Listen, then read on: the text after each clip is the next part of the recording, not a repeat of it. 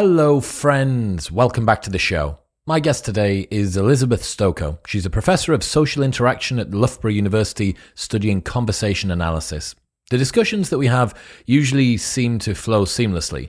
That's until you transcribe and scientifically analyze them to show up all of the pauses, filler words, mistakes, stutters, and half-finished sentences. Then the fact that we can communicate at all seems to become a miracle. Expect to learn what not to say on a first date, why the word like has taken such a hold over people's mouths, just how big of an impact language has on our behavior, why the words that people say often are the most important contributor when determining our opinion of them, what Elizabeth learned from hostage negotiations, whether our use of technology and smart speakers is changing our language, and much more. Don't forget that if you are listening, there is a copy of the Modern Wisdom reading list available for you right now for free. You can go and get yours by going to chriswillx.com slash books. It's a list of one hundred of the most interesting and impactful books that I've ever read. You can go and get yours right now, chriswillx.com slash books. In other news, this episode is brought to you by the Six Minute Success Journal. If you're focusing on work for a period of time and you're looking to up your productivity, work on efficiency, start to plan your days out, do a little review at the end of them, this is an unbelievable solution. By blending practice-proven mindfulness exercises with productivity-boosting strategies, this is not only a work planner, but also a mindfulness planner, and it's helped more than two hundred thousand individuals to achieve their goals, not only more consistently, but also more calmly. If you're not planning your day, you cannot make sure that the things that you intend to do will get done. And if you're not reviewing after the end of the day, you don't know if your strategies worked well. This is an awesome, simple three minutes in the morning, three minutes in the evening solution that can help you to get yourself to where you need to and get fifteen percent off everything site-wide by going to bit.ly slash diarywisdom. That's bit.ly slash diarywisdom. If you're in the U K, use the code M W fifteen. And if you're in the U S, you can just search on Amazon for the Six Minute Success Journal and use the code fifteen minutes, that's one five minutes at checkout to get your fifteen percent discount.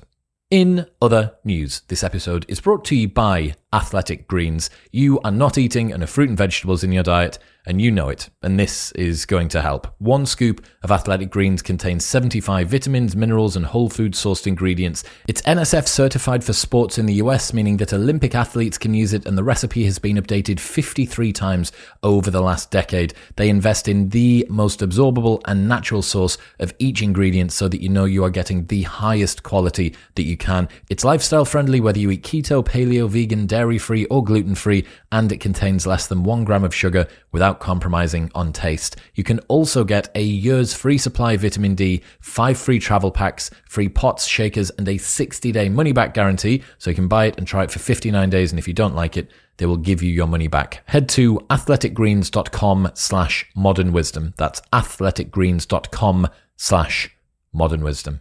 And in final news, this episode is brought to you by Wondrium. Wondrium is focused on helping you become a better version of yourself. You can explore audio and video courses on hundreds of topics taught by university professors, documentaries to help you learn more about the world around you, and video tutorials that will help you learn new hobbies like photography, cooking, crafting, and health and wellness. All of Wondrium's content is world-class incredible, presented by experts who all know their stuff. I just watched a program from the Great Courses called Understanding Inventions That Changed the World, which explores the history and basic principles behind everything from the Roman aqueducts to the telescope and nuclear power and the internet and a lot more. Also, you can get unlimited free access for two weeks if you go to wondrium dot com slash modern wisdom. That's W O N D R I U M dot com slash modern wisdom.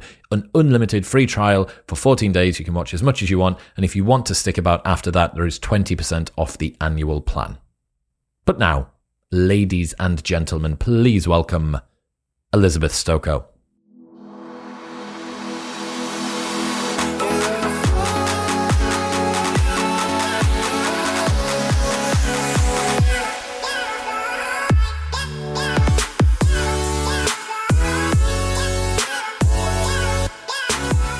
What's your problem with asking people, how are you? Our problem with people how they are, but it is a very interesting thing to examine as it unfolds in real conversations in real time in different settings. Why? Hmm. So hi, how are you? Fine, how are you? Is a really common way in which conversations start. It's a kind of no problem, very mundane, routine way in which conversations typically start between people who know each other fairly well. Um, and those how are yous can sound like they're just filler talk, that they're not really doing anything very much, that people kind of lie in response. They say, fine, how are you? Not, not, you know, my life is horrendous. They don't do it at that point in the conversation. And so the fact is, when you see loads of those conversations starting in that way, it can just look like nothing special is happening. But when once you start to contrast those with other kinds of conversations and the very start of them, you can start to see that that apparently pointless filler talk is actually telling you a lot about the kind of interaction this is that's about to happen. So, for example, how do you convey, I'm in a rush, something's an emergency? You stop people doing those how are yous and you say immediately, oh, did, I just need to check, did you leave the oven on? Um, I've got some nice examples where people immediately start a conversation, not with hi, how are you, but Chris, Liz, what, what's the deal? And you can immediately see, hey, there's no how are yous. They're about to have a huge argument. Um, and then I've got an, an amazing example where um, a woman calls nine nine nine. Um, and in order to convey to the, the dispatcher, somehow my life is in danger, but I need you to hear, hear that I'm talking to her. I need, I need the person who might be actually threatening my life in the house to to, to, to sort of hear, oh, they're talking to a friend. Then you do those, you, you do those how are yous, and you hope that the person on the other end of the phone kind of catches on, which they do pretty quickly, to, oh, this person is pretending to have a conversation with a friend by doing that thing that always happens at the start of a call, which is quite amazing to see. How Most calls that go to nine nine nine are not somebody asking how are you and taking their time with stuff. Exactly. Yeah. So, so I've got some um, amazing data in which people are phoning up, um, having to convey to the person that they're talking to, I'm I'm in danger, but they can't use those words because the person or the situation that they are in danger from is, is there as well. Um, so how does that happen without using any of the words? People say things like, I'd like to order a pizza for delivery. How does the call taker hear that as a genuine request for help, especially since actually one of the tasks that the, say the police um, call takers have to do is figure out um, from all of all of the potential nuisance calls that they actually do get that do sound a bit like that. How do you figure that out? But they can figure it out pretty quickly. What is a better question to ask somebody than hi, how are you? It depends what you what you want to do. So I this this it's not that it's a bad question. It's just that if it's there at the start of a conversation, then probably it means that there's nothing urgent, nothing pressing, nothing no conflict about to happen. It can also be exploited by people. So I've also studied cold call sales, where you can see people saying things like, hi, how are you? And and because generally we can recognize someone's voice when they do that kind of thing. If you don't recognize the voice, you're immediately on your guard because you're like, mm, I don't recognize the voice even from the start of this conversation. And so then what happens is that you don't get fine, how are you? You might get fine and then nothing. And if the salesperson's any good, they're hearing, oh, this person doesn't want to do small talk with me, and they just cut to the chase. Whereas I've got some really cringeworthy calls where people still say, oh, and how's the weather? And you're like, this person's going, uh, listen to me, I don't really want to have this conversation with you. So the how, the presence or not of how are yous are, are just very interesting at the start, right from the opening sort of few seconds of a conversation. You can tell a lot. Have you ever looked at those pre-recorded sales calls where it's, hi, how are you? Silence. Yes, I haven't, is I, I, yeah. da, da, da, da, da in today. And that sort of, they've obviously tried to create a single-sided conversation with sufficient breaks in between as to hook someone in. I can't believe that that's ever worked. I can't believe it either, because people are really quick at figuring out that this isn't a, a human voice at the right pace, at the right pitch. Even voices that are, um, you know, generated through some kind of com- algorithm, or that, or they're just, or, or actors are used to kind of put into some kind of chatbot, you can tell pretty quickly. Um, I don't know if there's there's a really nice um, case called Lenny the chat Lenny the chatbot, um, and Lenny the chatbot um, was developed by somebody who basically wanted to stop or, or just trap cold callers to his home. Um, on a loop of their own kind of making. So so someone would phone the house and Lenny the chatbot would answer. And Lenny the chatbot didn't have any kind of algorithms or anything. It was just something like sixteen phrases pre-recorded and then shuffled. And it sounded like the voice of an elderly Australian man.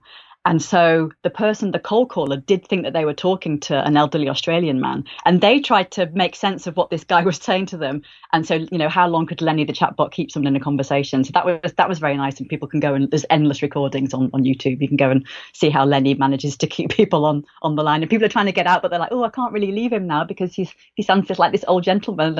And yeah. It seems like there's a particular satisfaction on the internet for watching scammers. Not saying that cold calling's the same as scamming, but some people put it into a similar bucket.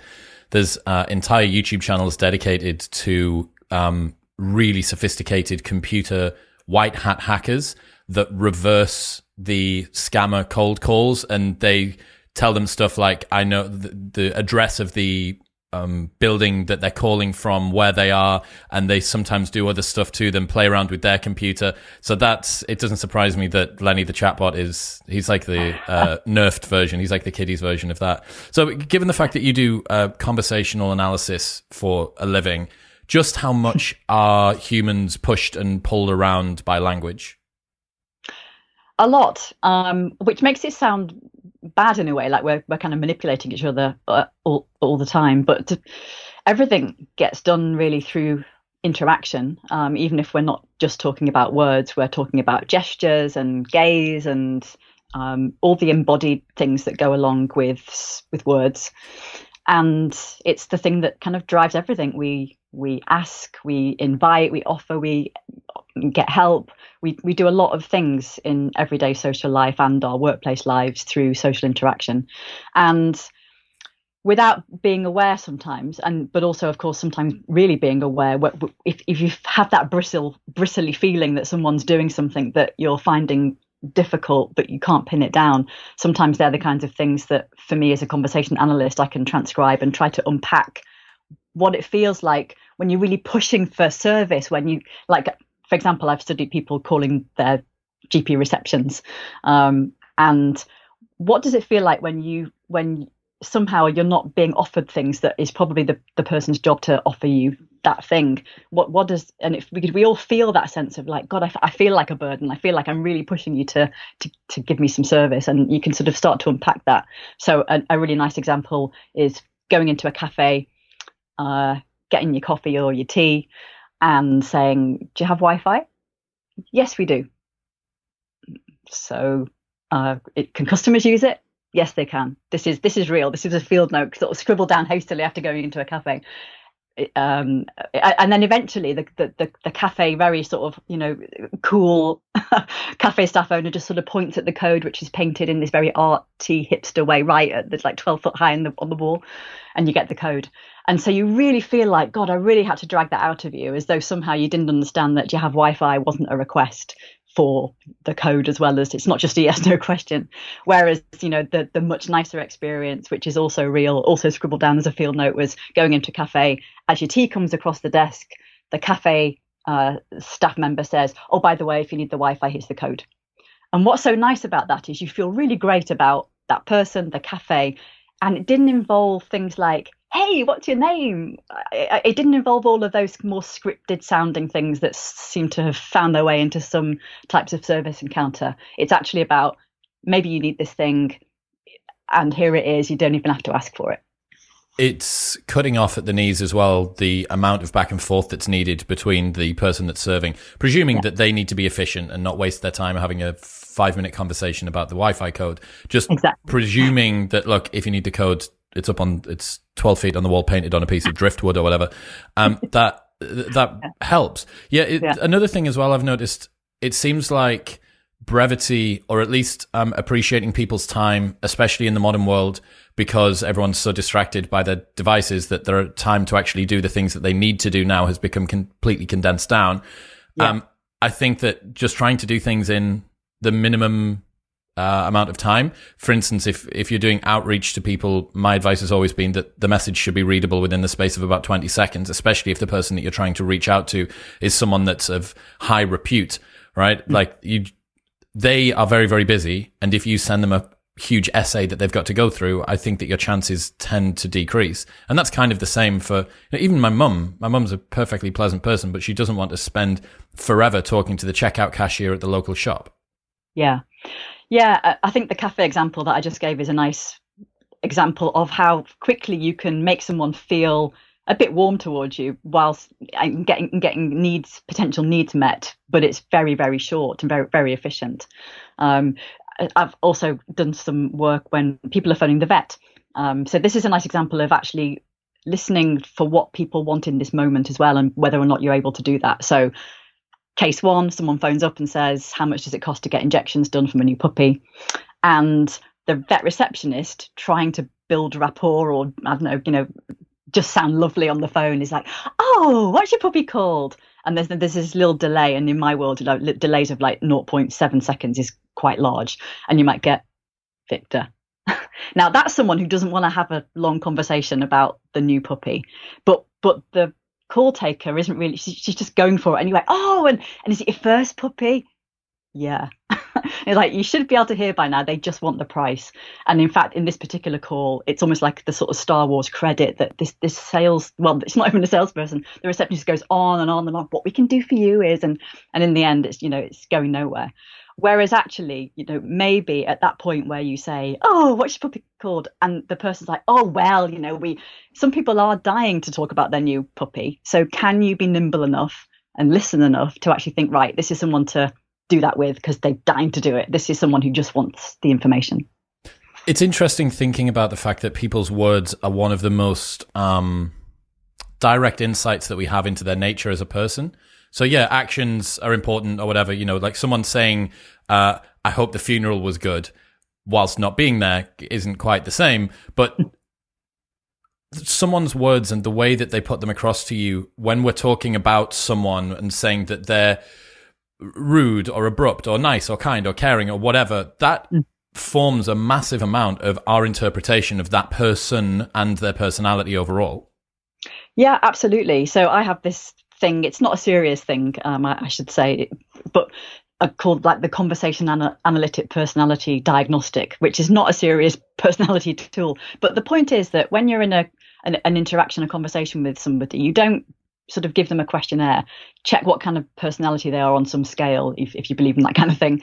Um, and then on the basis of what they score, they're an extrovert, an introvert, whatever they are, you then take the next turn. You have to be much faster than that all the time.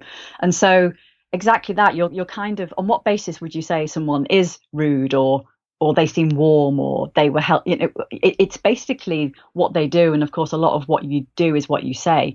So we do have this this sense of, you know, you can talk the talk, but can you walk the walk, and actions speak louder than words. But in my world, again, you know, a lot of what we do is what we say. They're the same sorts of things. So so what is being offensive? A lot of the time it, it's not, you know, you don't do being offensive by punching somebody. I mean, that would be offensive, but you, you be offensive through your words. Um, so what you do um, is is basically what a lot of people are using almost all the time to decide what kind of person you are. I yeah. like that reversal of the... of the age-old wisdom of it's not about what you say, it's about what you do. But yeah, you're right. For the most part, people aren't doing things, they're saying things. Mm. And if the broadest area under the curve is people just talking about stuff, making sure that you talk about things in an appropriate manner to get the kind of response that you're looking for and to have the sort of impact that you hope for is really, yeah. really important. Yeah, absolutely. Yeah. So, so um, how do you, for example, I've got this This one of my categories is the, the idea of the first mover.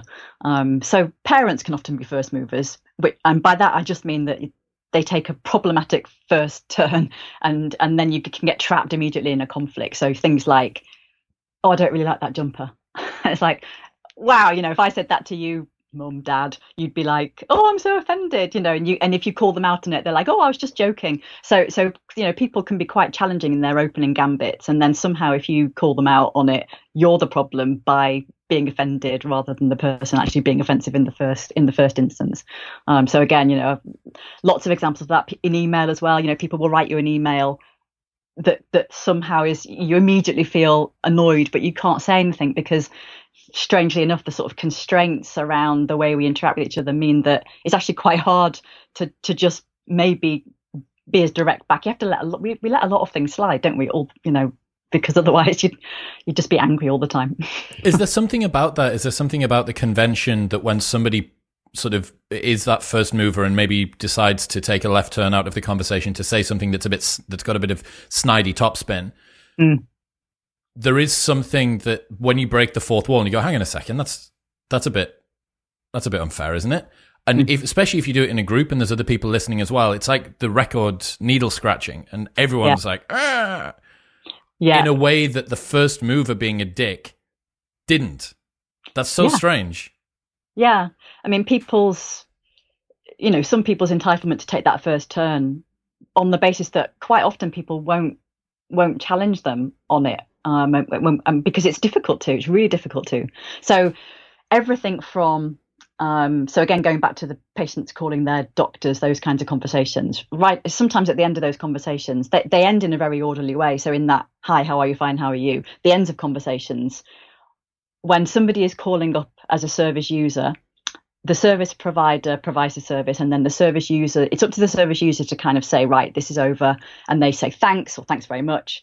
And then the service provider will say thanks and then bye bye. So it goes thanks, thanks, bye, bye.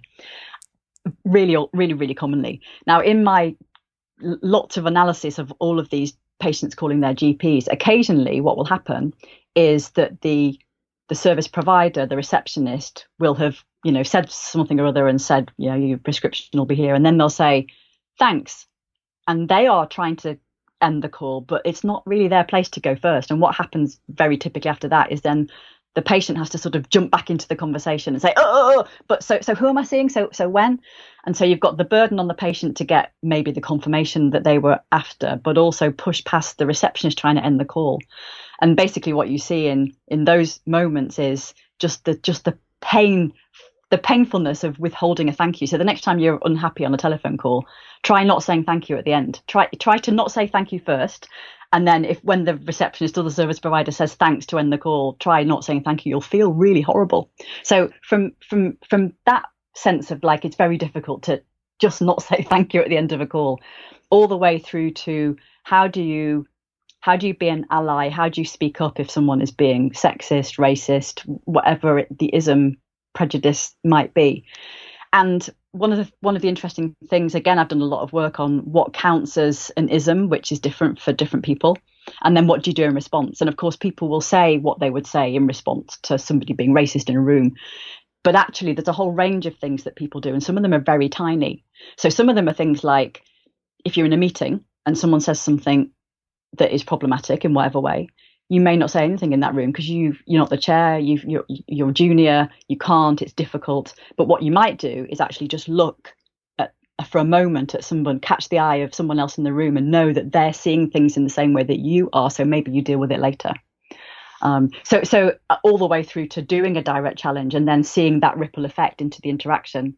Um, and actually, one of the one of the most effective things that you can do when somebody is being problematic in lots of different ways is to just wait.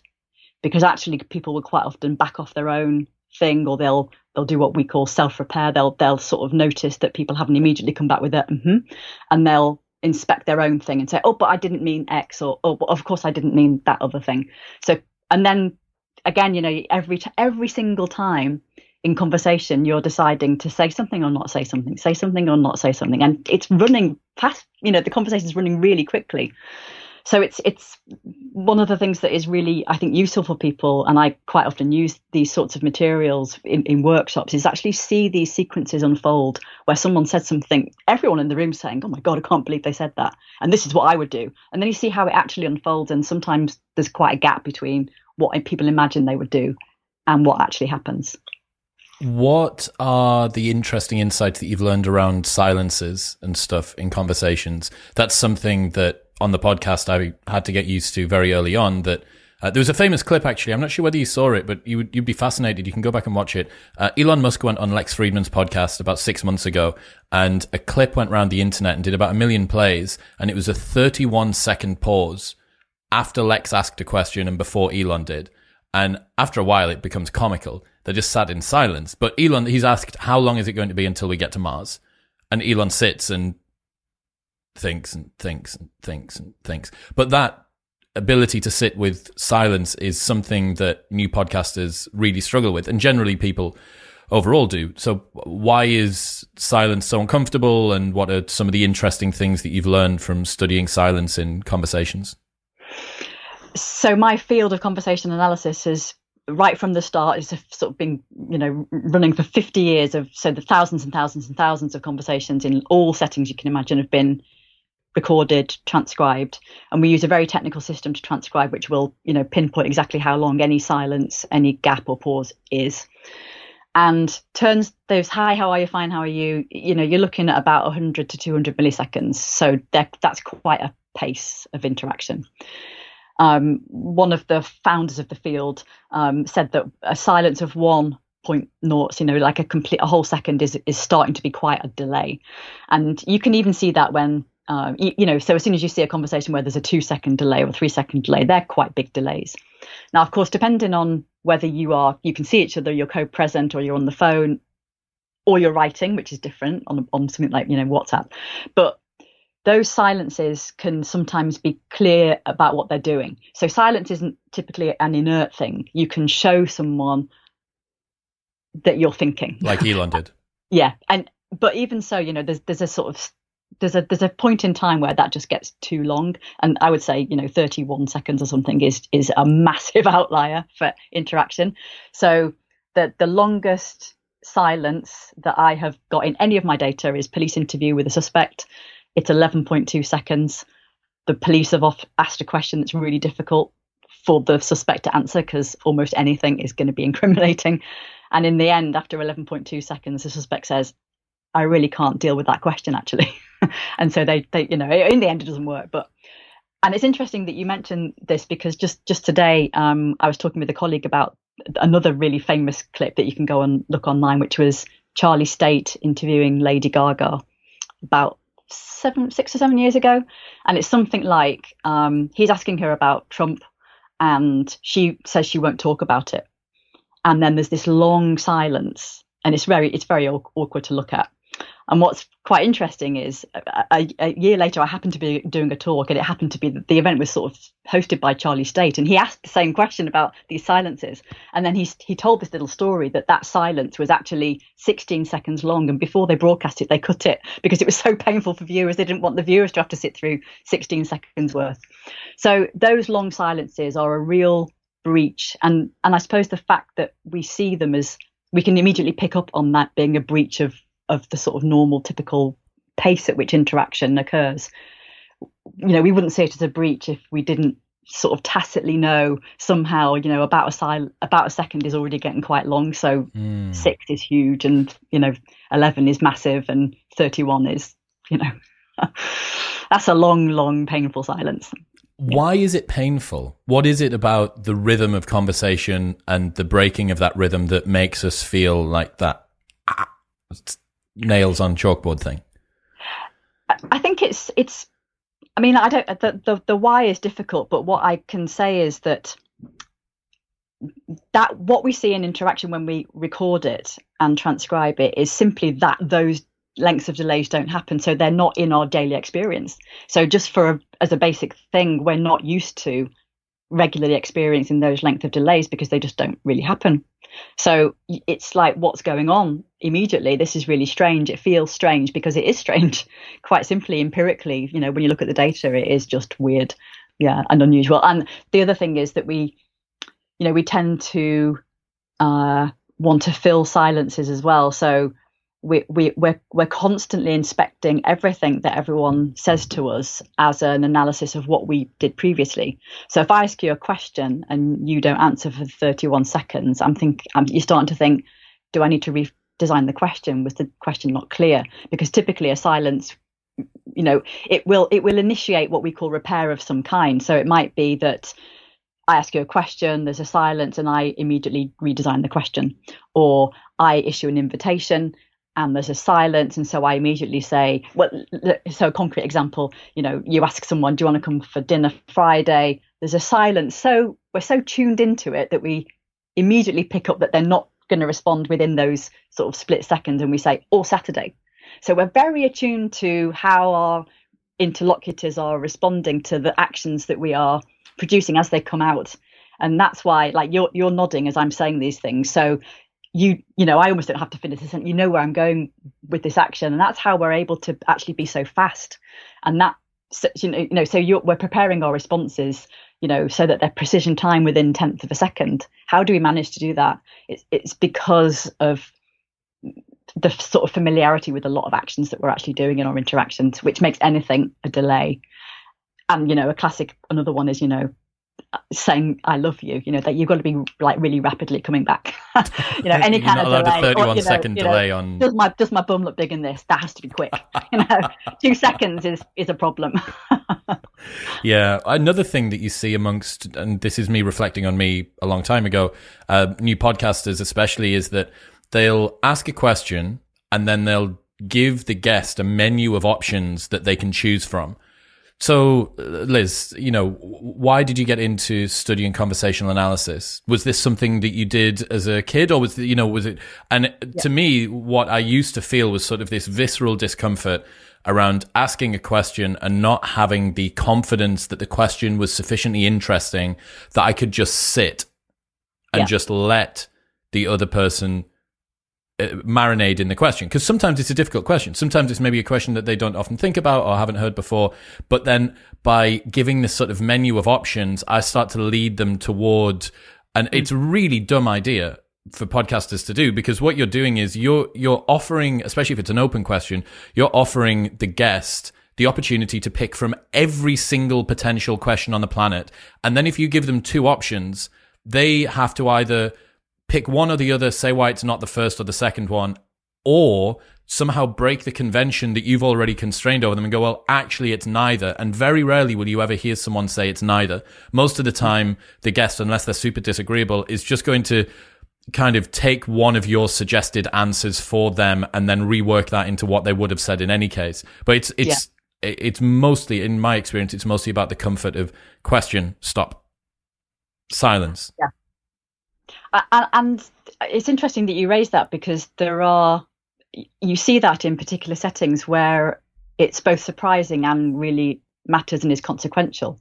So if you've got a list of questions that you're going to ask somebody, in some settings, your list of questions is quite formal. It's a diagnostic instrument, for example, or it's a, it's a police interview, or it's somehow a regulated kind of conversation where there's guidance and some standard things. It's a standardized survey. You're meant to ask the same question in the same way over and over again.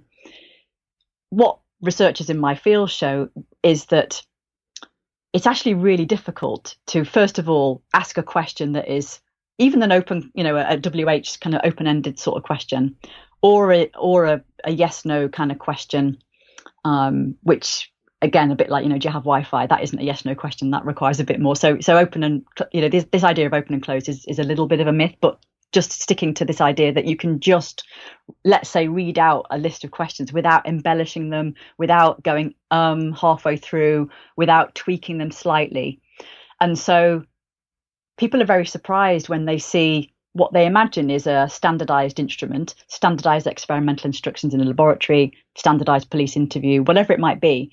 And then you just imagine that they, that's how they that's how they work. Then there is the law, there is a script, there is a list of questions. But it's uh, remarkable how the reality of those interactions just doesn't look like that. And so you can imagine situations where this is becomes really problematic. So if it's, for example, um, I've done some research on this with colleagues in Norway. We were looking at how teachers basically do oral communication assessments, and they're meant to ask a question, the same kinds of questions to all the pupils. But sometimes they do exactly what you say. They ask a multiple unit question. And then the pupil's like, well, which bit of that shall I address? Typically, you address the last bit first, and then you may or may not go back to the first bit. But it's, but it seems just quite difficult to just stick with this one question without doing a bit more work.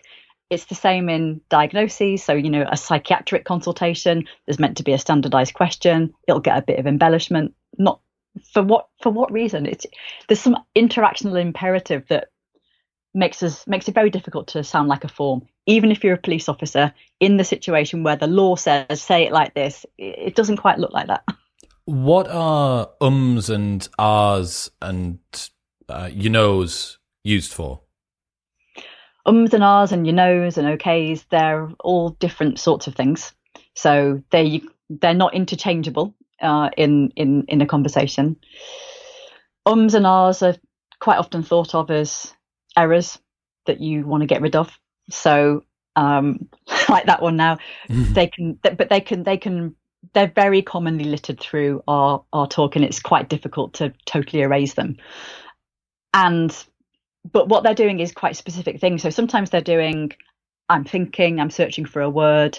Sometimes they are um, showing difficulty in putting this thing together. They're showing an orientation to delicacy. So they're doing lots of different things in in talk. People are critical of others who say um and ah. But when you see a transcript, when people see a, a conversation analyst transcript for the first time, they're quite shocked at how messy it all looks. But that is how we talk. Um, so, yeah, but they're, but they're doing specific things. And I'll just say one thing about ums and ahs, which is maybe interesting. I said, talked a bit earlier about people phoning the vet. So I compared real pet owners telephoning the vet with mystery shoppers who don't really have a pet, but are phoning up vet practices to report back on how good the service is. So, and, you know, these mystery shoppers, they have quite a lot of power in a way, because what they're doing is going back to the organisation to say how good people are at answering the phone. And so my question is, how good is a mystery shopper at passing as an as a as a pet owner? Because no one's done that research. So we're just taking it for granted that this mystery shopper can can pass as a as a real pet owner. And the thing is, from a distance, they they totally can. But when you start to look at lots of calls, you see how different they are. So A, a very gross difference is real pet owners typically phone up to make an appointment. A mystery shopper will phone to say how much is the cost of the service. And then when the receptionist tries to give them some help, like, do you want me to book you in and sort of help you navigate calendars? The mystery shopper's like, oh, I might call back later, which is really weird. And you're thinking, what are they, what can they possibly report back to the organisation? They gave me a cost of something, that was it.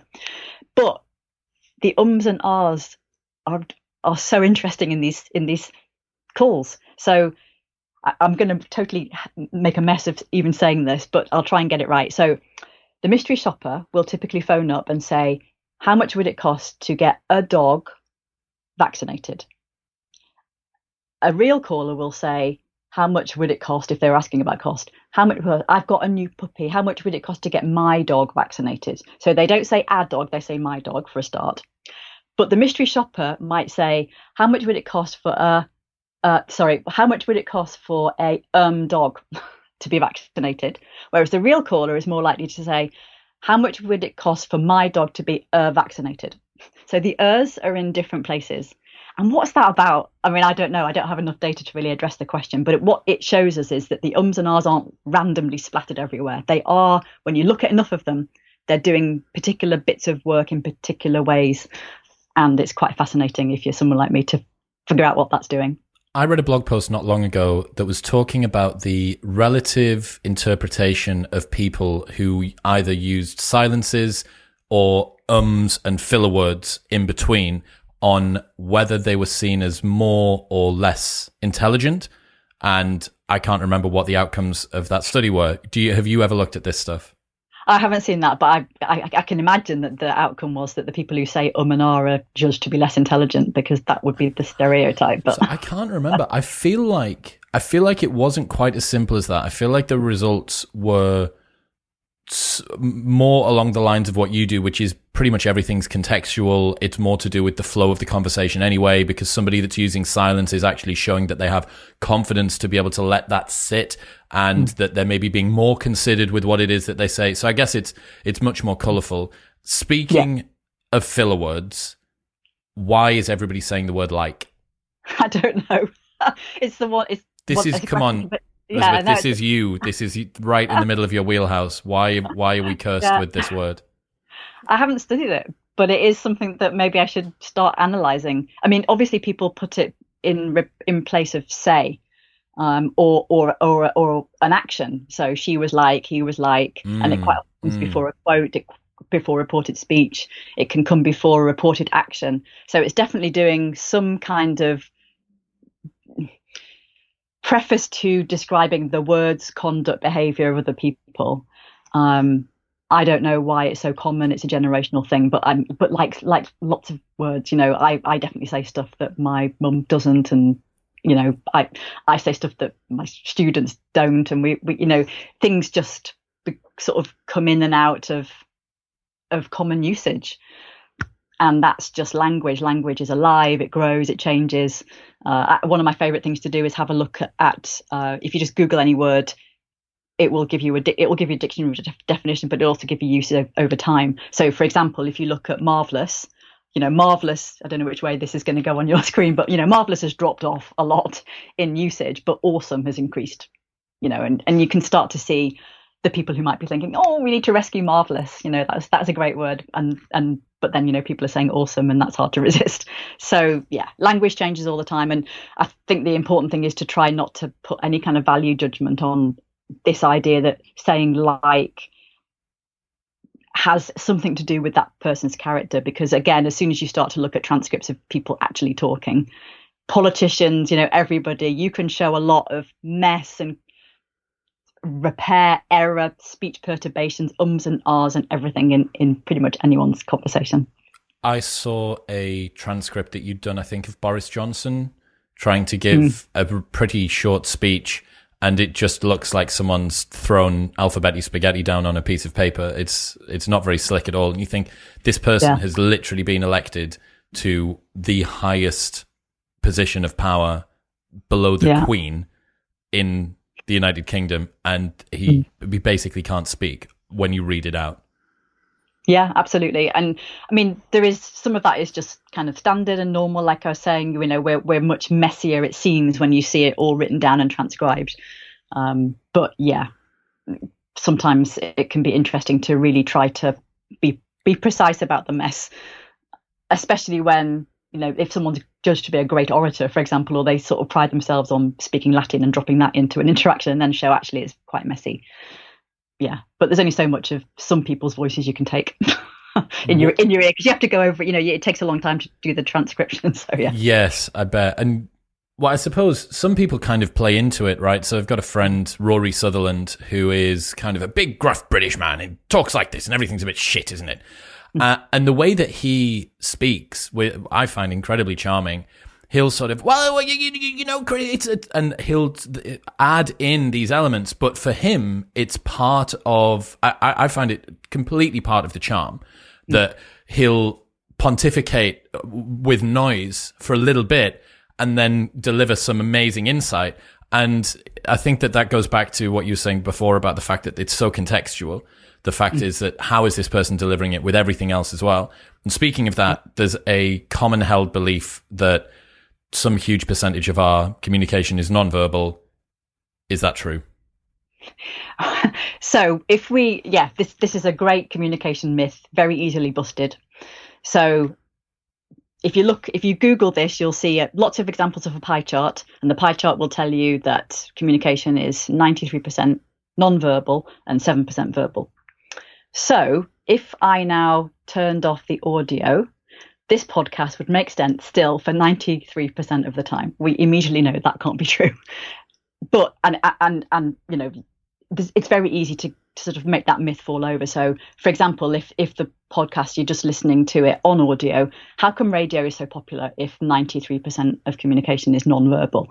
How do we ever speak in the dark? How do you have a conversation when someone's downstairs and you're calling up and down? So obviously this doesn't really make sense. If you go to a, another country and it's a different language, you know, like a, if you go to France and you don't speak French, you should be able to get by ninety-three percent of the time. So this, it just doesn't really make any sense, but it's so compelling. And people do love a good statistic and a nice pie chart. And they feel like, wow, I've really learned this thing, and it definitely makes sense.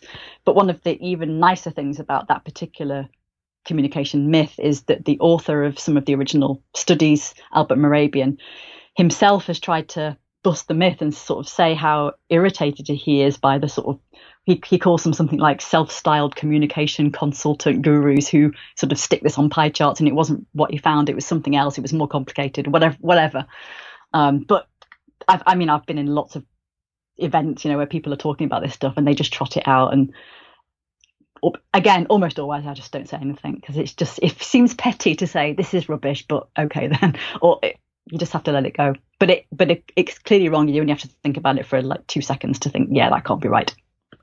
Is body language stuff bollocks as well then? If I look up and to the right, if I cross my arms, if I start mirroring your posture and stuff like that, how, how much truthfulness is in that? So obviously our bodies, our gestures, our gaze, and all of those things are all working in aggregate to get things done. So if, you know, if somebody is, you know, goes past in front of your camera and they might do that, that might mean, do you want a drink? And there's no words needed. We know what that means. But of course, you can't just do that. Like, I can't do that to you now. And like, how, you know, how, how are you going to get me that drink? It's not going to happen. So if you think about something like a request, depending on what you're asking for, who you're asking, your, your entitlement to ask for it, their obligation to fulfill the request, um, how important it all is, we will design our requests differently. And depending on the sort of in, the resources that we have to interact, we will deploy them as well. But of course, you know, doing things with our bodies and our heads and our eyes is really important. And to give you one example of, of this totally silent, second-long interaction, it's coming back from Scotland on the train a few years ago, and I got on at Edinburgh. And the train was semi-empty then. I had a ticket, got on, got my seat. And then gradually, you know, coming all the way back down to the East Midlands, it gets busier and busier and busier. Got rowdier. I think there'd been football, I'm not sure. But the train got really busy, really rowdy, very crowded. And a bunch of blokes got on. They were obviously quite drunk and don't know what their team had happened. But, you know, it, it was rowdy, and it had, it had that sense of, like, not sure where this is going. And obviously, you know, for me sitting there, I'm just thinking, just read my book, not don't make eye contact, just hope it'll all be fine. But there's a woman stood at the end of the carriage. So I'm sort of sat halfway down the carriage, and there's a woman at the end of the carriage. And we just look at each other for a split second. Well, you know, maybe a second. And in that moment, we tell each other, we're, we, we're seeing the situation. We'll just keep an eye on each other. And, you know, I, I don't know who she is, never saw her again. Nothing happened. It was all okay. But in that moment, you know, some you, you're doing something, and that's just a, a look. But of course, how do you turn a look into a into a look? You know, you have to even we we're even tacitly, you know, we're not aware of it, but we're calibrating our gaze so carefully that we know what a look is versus when we're talking and we're, you know, looking to the right, lying, looking to the left, not like whatever it might be. But it, you know, those things I think generally don't have much evidence behind them at all, because it's actually really difficult to assess that kind of look to the right, look to the left. Is this lying? Is this flirt? You know, what what are these things? Because they're almost never studied in natural settings, and that is the sort of the U S P of my field. We look at real interaction where the stakes are real, whatever they are for people, in the wild, not simulated. We don't look at interaction in the laboratory. We don't ask people about their interactions, and that's very important to the kind of work that, that we do in conversation analysis.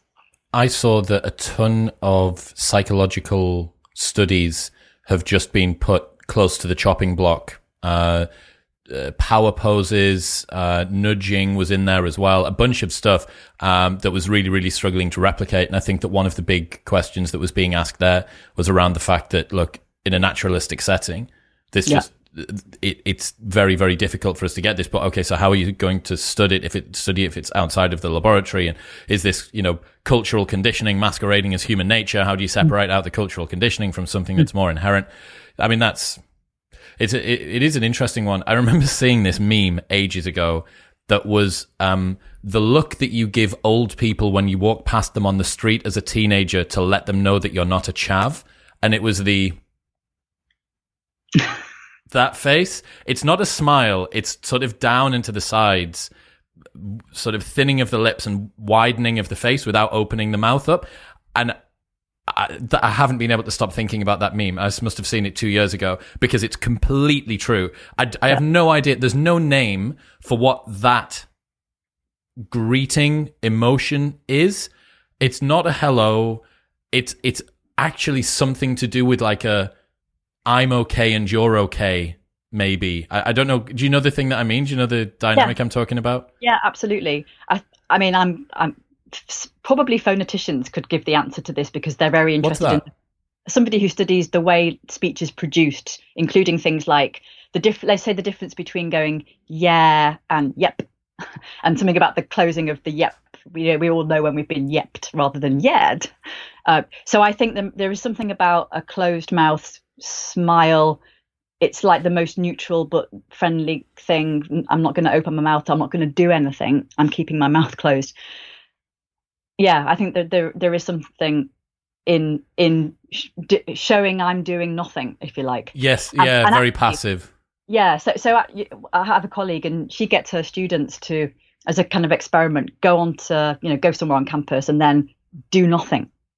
How do you do nothing in a way that doesn't attract attention? And of course, and you're not allowed to look at your phone, you know, how do you do it? And it's how do you, how do you stand at the bar and do, I am waiting to be served versus I'm at the bar, but I don't actually want to be served yet because I'm waiting for someone. And we have really, you know, loads of ways of doing nothing in an innocent way. How do you, how do you do nothing in an innocent way on the street? Well, we could do it. So it's trying to, it's the same sort of thing. How do you show somebody that you're not threatening? And, you know, you've, you've picked out that meme, and I think that's, yeah, that's spot on. What about dating and first date do's and don'ts? What are some of the biggest things that people should and shouldn't do? Um, I, I did do some research ten or so years ago on speed dating. It's my one and only foray into it because I thought, oh God, I don't want to be the professor of dating, actually. And the thing that I was particularly interested in was this is this again, this was a, this was before things like first dates on the television, which I've never seen. I keep thinking, oh, I should go and look at those, but you never know what the raw data is like. So, so I was looking at people on speed dates. They were in a particular age bracket, thirty to forty-five. And it was, you know, what do they, what seems to be the components of a date that runs smoothly. I d- didn't know what, what happened, you know, into the future of their lives. Um, and s- some of those things are, you know, c- quite obvious, actually. Ask questions that aren't weird questions, that aren't too intrusive, that haven't been learned from a little book, you know, about, you know, ask them like, what's, what's the most dramatic thing that's ever happened to you is your first question, because that would be a really interesting topic. Actually, some, you know, you need to do those mundane things first and just sort of, just, just, turn by turn feel your way into the action, into the interaction, and just take con- that's what we're doing in conversation. We're constantly taking our cues from the other person. So it's a bit like being that vet receptionist, the one who notices this one doesn't want to talk about their dog versus this one definitely does. So all of those kinds of things are, are, are the same. I, I think having a topic, um you know, finding a topic that you can expand for more than two or three turns is important. I've just started to do some work on first dates on Messenger and WhatsApp, you know, maybe the, the modern way to do it. So I'm looking at things like rapid, rapid, rapid message, message, message, silence.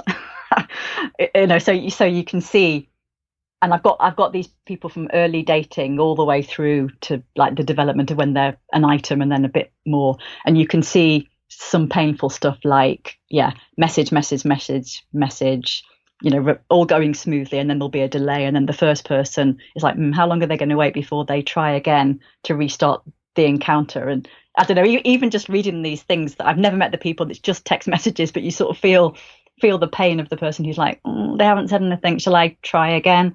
And eventually, you know, can't triple text. You can double text, but you can't triple text. Is that right?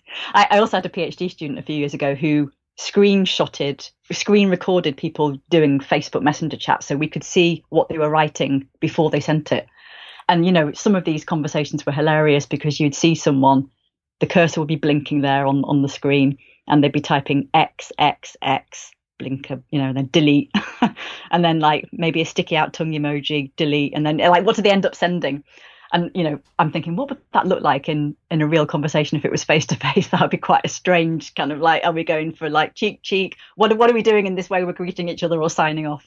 Uh, so, yeah, it's but it, but what you see in, though, in her particular uh, work is the same kinds of things that you see in, in spoken interaction. It's just that you can't hide the fact that you are starting it one way and then deleting it and doing something else. Whereas, in fact, our conversation is full of things like um in from like from the dating stuff that I looked at, there's these moments that always happen, which is about whether or not the person's been married before. So this is this demographic thirty to forty-five, and so um one of the things that always comes up, either because people disclose it tacitly, like saying things like, I was divorced or I've got kids. So they give away some of their relationship history. But if they don't, then it becomes a bit of an elephant. Like, like, okay, who's, am I going to ask you what your relationship history is? How am I going to figure this out?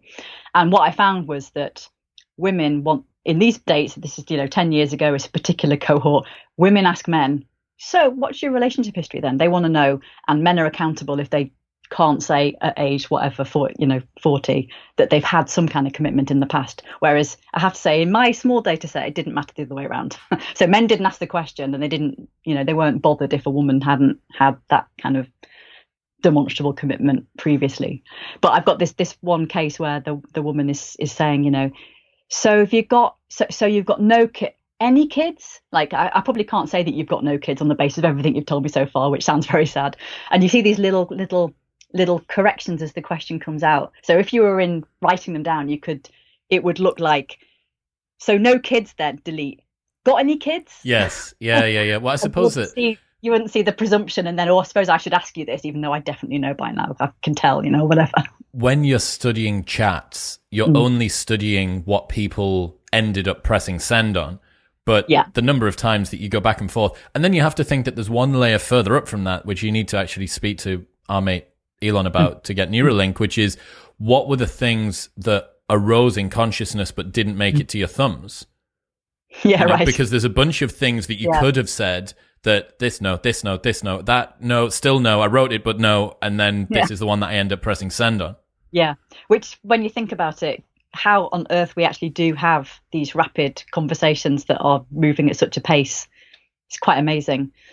Yeah. So, I mean, I don't know, you know, what's going up, what's going on upstream, because my, you know, again, my field is dedicated to what some colleagues have called the rich surface of interaction. So I don't know what's going on in your, under your school. You don't know what's going on under, under my school. We've only got what each other says and does as evidence of anything.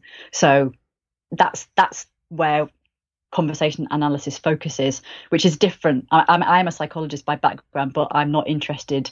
I mean, I am interested as an ordinary human being, but I don't try to ascribe what someone really thought or whether they really are this thing, because what I'm looking at is how people are attending to, am I coming off this way or not? Or I didn't want to come off this way. I need to attend to the way I'm coming across. Or if people say things like, I don't know, is that, I'm not interested in whether they really know or not, some somewhere in their brain and how you'll get to that. It's more like, why is someone saying I don't know at this point? Is it actually to try and avoid answering the question? Is it is it to account for not being able to answer a question? What is that doing right now? Because when you again, when you look at these words and how they're placed in sequences like this, it's quite hard to just track them all back to some sense of what's going on cognitively, because you can see that people are doing doing things that it's not just about my brain to your brain. It's also about how am I coming across and, and, and fixing this? And am I saying things that make sense? Do I need to keep tweaking and keep, keep kind of turning the, the spanner a little bit until I've got the thing and we have sort of, we have shared understanding of this thing that we're both doing together in this interaction. Also, there's certain people whose personalities don't lend themselves to taking that feedback particularly well or at all. And everyone's got that friend that just continues to bloviate and they're just plugging away and plugging away. And sometimes they're useful. If you're out on a, a night out or whatever, and you just want someone, it's like background, it's whittering, you know, it's just the birds outside. Yeah. You go, yeah, yeah, there, there goes Bruce. He's just continuing to churn on and on and on. Uh, and then you have other people who are uh, overly receptive, right, to the awkwardness, to potential silences, to whatever. Um, mm. You studied, am I right in thinking that you looked at hostage negotiations and suicide hotlines and stuff like that as well? What do you learn from yeah. that? Well, first of all, it, you know, it's it's an amazing job that the crisis negotiators do. So I, I looked particularly at suicide crisis negotiation. So these are the recordings. So, so I was given access to the recordings um, by the police negotiators who record at the scene as part of the job. So again, the data are kind of already there. They're like found materials because they're recorded. I, I'm not, you know, I'm not sure if anyone really ever looks at them again, but I this is this was the job. And you know, the first time you start to listen to these recordings, you know, very typically it's someone who's on a roof threatening to jump or threatening to asphyxiate themselves, to do some serious harm to themselves.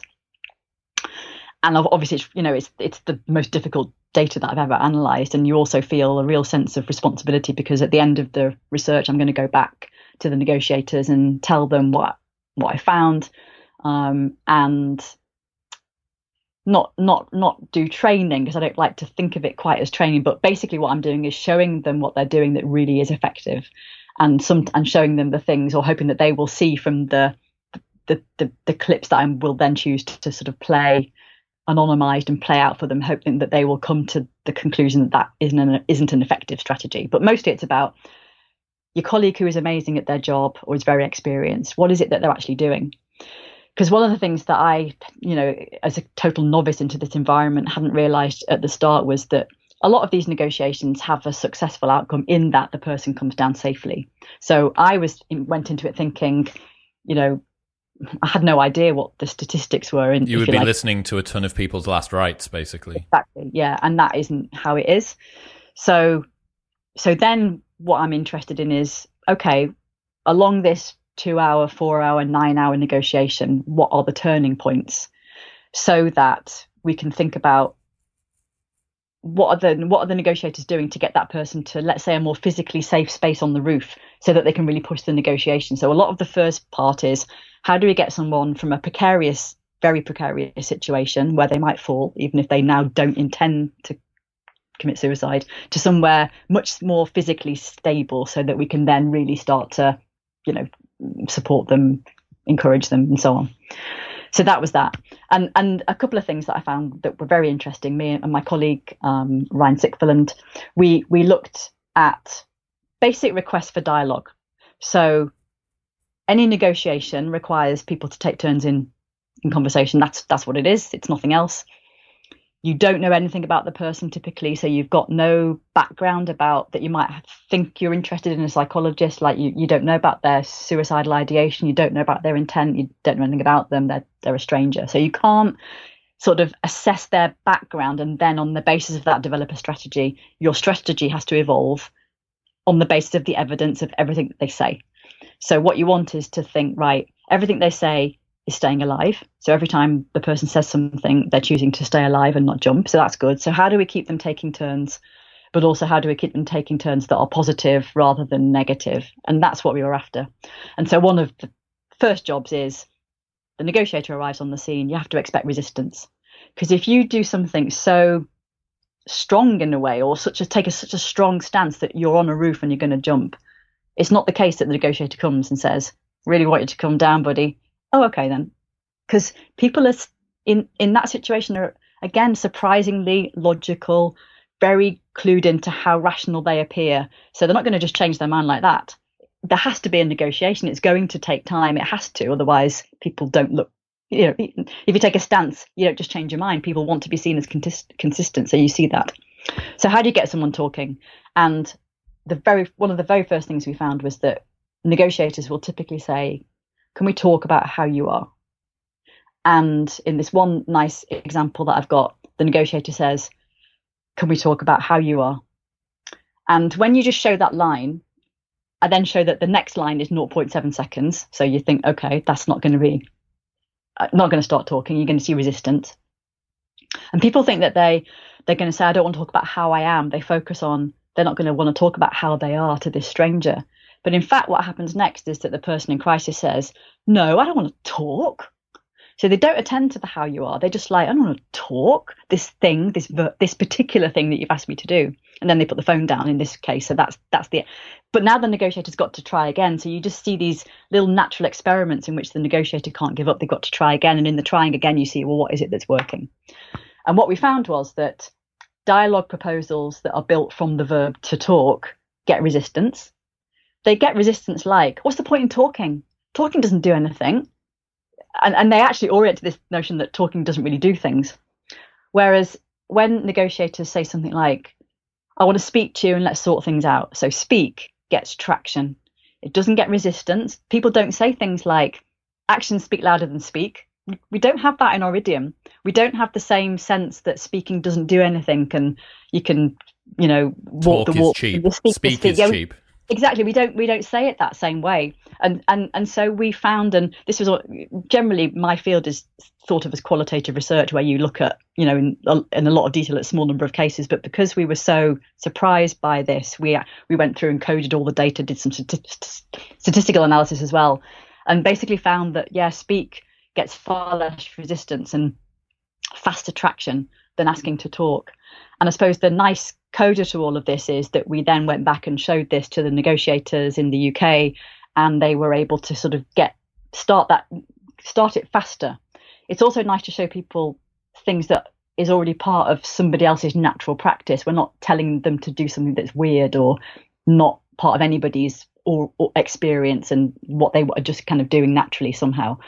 But it also shows you that verbs make a difference. So back to the point earlier about being pushed and pulled around by language, we're not really aware. We also typically think that this person's going to do it or not. It doesn't matter what words you say. But But frankly, if you don't look at the actual encounters, you you not you can't say that. You you can't say that words don't make a difference if you're not prepared to actually study those words in those real situations. And and so that's what we found.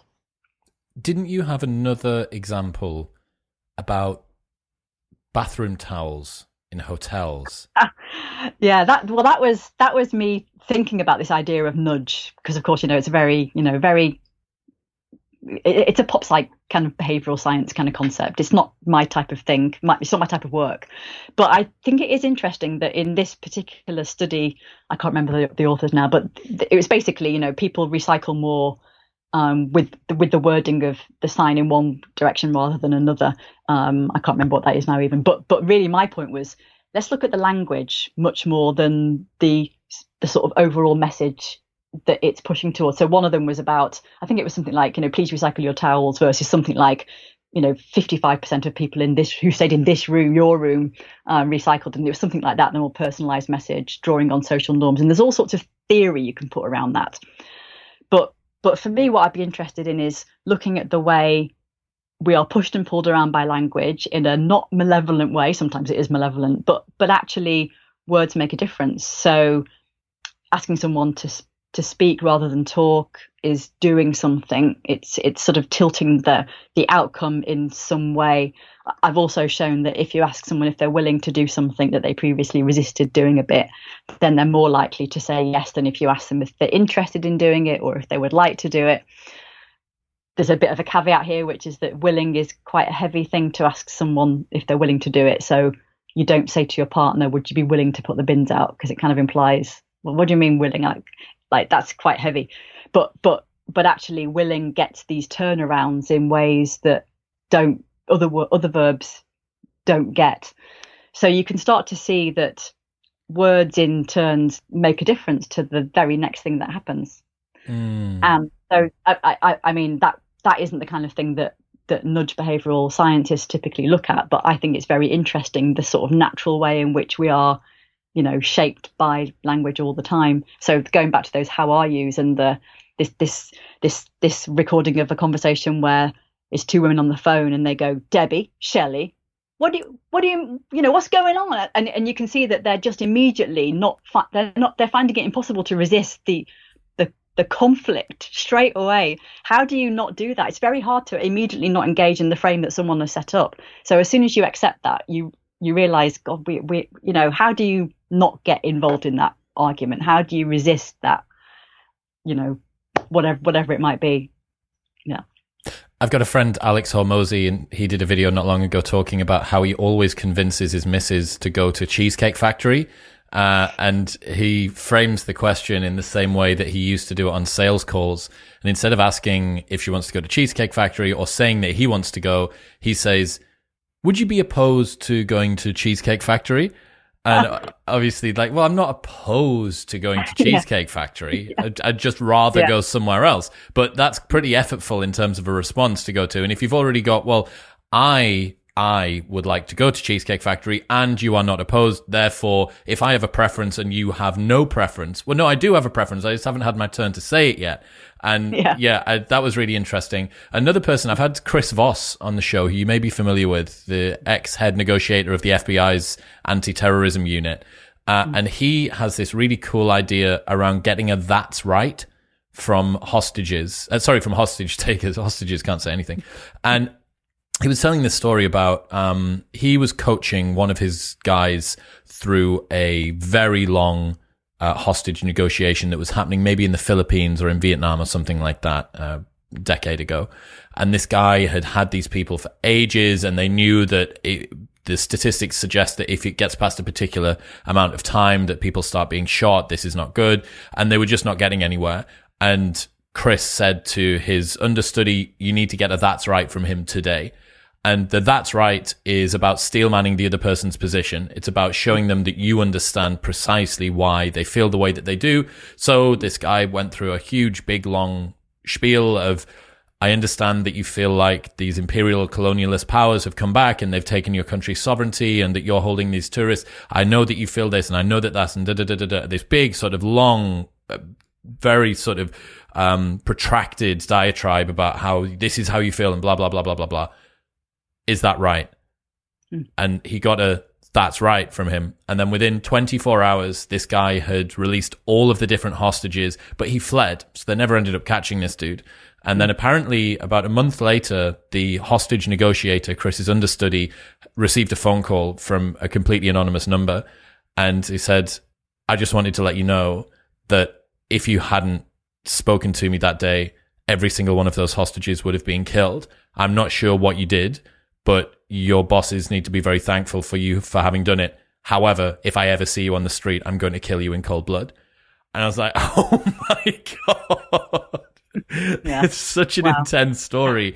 Um, but yeah. yeah, the idea around somebody that maybe feels mistreated, misunderstood, maligned, whatever it might be, showing them that you appreciate the position that they're coming from, mm. it seems to be a powerful tool. Yeah, I suppose we, we call it empathy, and it's really hard to get right because, of course, the risk of telling people or, or saying, you know, blah, blah, blah, is that right? If you don't get it right and you're you know, no idiot, where, everyone's dead now. Exactly. So this is why, you know, you have to really, what, what I've seen in, in those suicide negotiations is that there is a point where the negotiator has sort of built up, or at least they, they sort of show this by what they do. They've, they've built up enough evidence, data from what's been said so far to be able to do that kind of thing at the right point in time, and how much they misfire if they come too early. And, and no, that's not how I feel. And, and then you're just sort of down the spiral.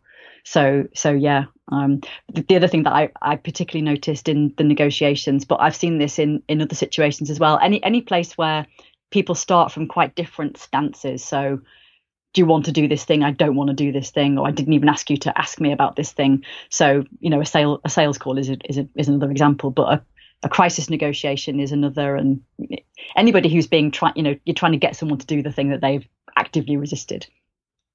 And it's about claiming independence. So again, the negotiators that were really effective weren't doing things like, I really care about you, I really understand, because it's, you can almost write the script. It's like, well, you don't know me, you, you don't care about me, you don't you don't know me, you can't say these things. Whereas the negotiators that were were getting the outcomes sort of more swiftly with less friction were saying things like, how did you get up there? Because if you say, how did you get up there? It's it's a question that is, it, answering it doesn't require any kind of compromise because the person already decided to do that. So they're, they're talking about things that they have already decided to do. And so the sort of interactional foundations of the person coming down and that safe outcome is switching from, if you like, textbook showing care and empathy and help and sort of more softly, softly, to actually moving towards something that is a bit more direct, like speak. Is it doesn't sound as friendly as talk, but it's actually what happens better. Um, we also see that they, if they offer to help, that gets resistance, like you can't help me. Whereas if, if they say something like, let's see if we can sort things out, that gets more traction because it's about action. It's not about the soft things that you might imagine are working. And then eventually what you see is, again, get the person in crisis to start talking about things they already decided to do today, and and get them talking about them deciding to do things. And that seems to be the start of the successful outcome of the interaction. Chris has another one where he says that a lot of the time in relationships, if you feel like there's something that's off with your partner, people's go-to is what's wrong, what's wrong, what's wrong. And his advice, the a better approach he suggests is to say, it seems like there's something on your mind. Mm. And mm. that again is It's so interesting, your work. I mean, you must find it incredibly fascinating because it's at the intersection of a bunch of different things. It's not just linguistics. It's not just what the words mean. Mm. It's cult- culturally, how is this word in the milieu beyond the definition of the word? Then how's it been delivered? Then how long's the wait been? Then what's the particular stage of relationship that you have between mm-hmm. what you're coming in with your priors? What are the expectations? Yeah, yeah I mean, it, it's a very multifaceted thing. And then to take that down and put it onto a piece of paper and then, then to reverse engineer that back around, uh, mm. it seems pretty complex. It seems like an incredibly complex uh, science, art form. Mm. I mean, it, it is complicated, but in a way it's what I'm doing is is explaining and showing people things that people are often, you know, often because I'm working not just on dating, but, you know, the more sort of serious and institutional kinds of environments that I've mentioned, showing people things that they're not aware that they're doing and how sometimes they're doing it incredibly well. And sometimes people like them, you know, I are doing this thing not so well at all. And it, it's a bit like proofreading, you know, it's, you can't proofread yourself, but as soon as you give it to somebody else and look over their shoulder, you can see all your, all, all the errors. And, And so it is it is complex, but it's not like there's a huge conceptual gap between what I'm doing and the phenomenon. It's not like I'm studying black holes where it, like they don't exist for people to understand them. They whereas language communication exists for people to live life and get everything done. And sometimes it can be a challenge because we've all got our lifetime's experience and anecdata of how we talk. But what I do know as an as a conversation analyst is that how we think we talk isn't quite how we talk. And sometimes the things that we think are effective aren't quite right. Or we can get a sense that that conversation didn't go very well, but I can show you how, exactly where. And then the challenge is to show that it's not just a one-off, it's a systematic thing that people tend to do it this way. And it tends to immediately derail, create a friction, create a, something you've got to fix. And you might get back, back on track, but you might not at the end of that that conversation. Have you looked at how easy it is for people to change their patterns, the speech pat- speech patterns and the sort of words that they use and things like that? So I do a lot of training with the research findings. Um, so some and some of those findings are easier for people to see their way to doing than others. Um, so talk and speak and help and sort, those words that negotiators use typically at the start, can can be changed, if you like. People can start with, you know, I want to speak to you and get things sorted out, rather than I'm just here to talk and try to help. And you can change that fairly easily, simply because they typically happen at the start of the encounter, where it is the negotiator doing the talking, heavily and scripted, you have, and you haven't got into the kind of back forth back forth at this point. So so there is that on the one hand. Then there are other there are other things that you again are, are, are easier to, for people to change when they are, let's say, de- delivering a package of information that you can see works really well or doesn't go down so well. So one of the very first things that I did when I was sort of going from, oh, this is interesting from a research point of view to mm, maybe the people who I'm studying would also find this useful, was looking at mediators, so people who are trying to help conflict without the courts involved. How do they have that initial conversation with people who might become their client at the end of this conversation, yes or no? How do they describe what mediation is? Because hardly anyone's heard of it.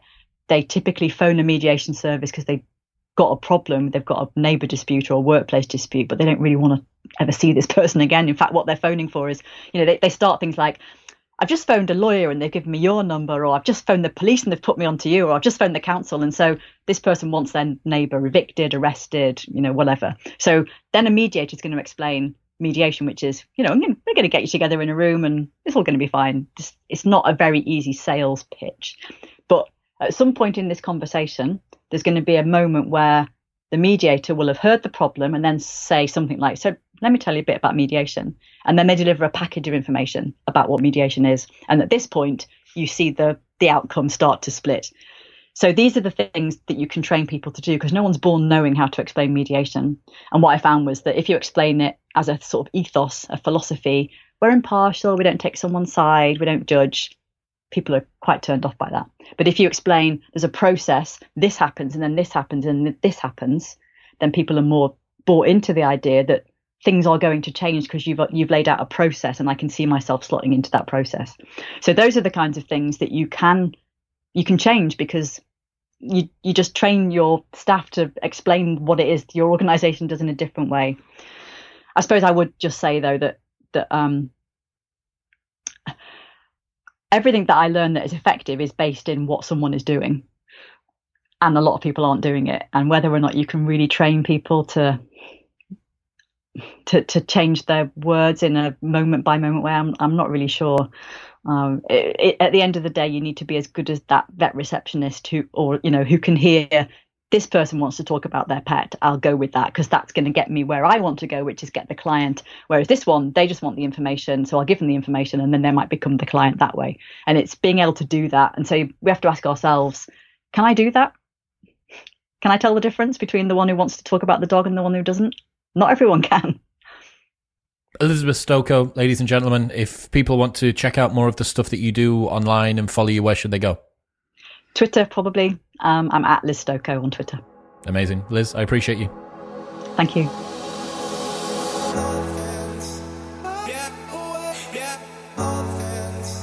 Thank you very much for tuning in. Don't forget that you might be listening but not subscribed, and by pressing the subscribe button, it does support the show, and it makes me very happy, and it means that you won't miss an episode when they're uploaded. So just go and press subscribe.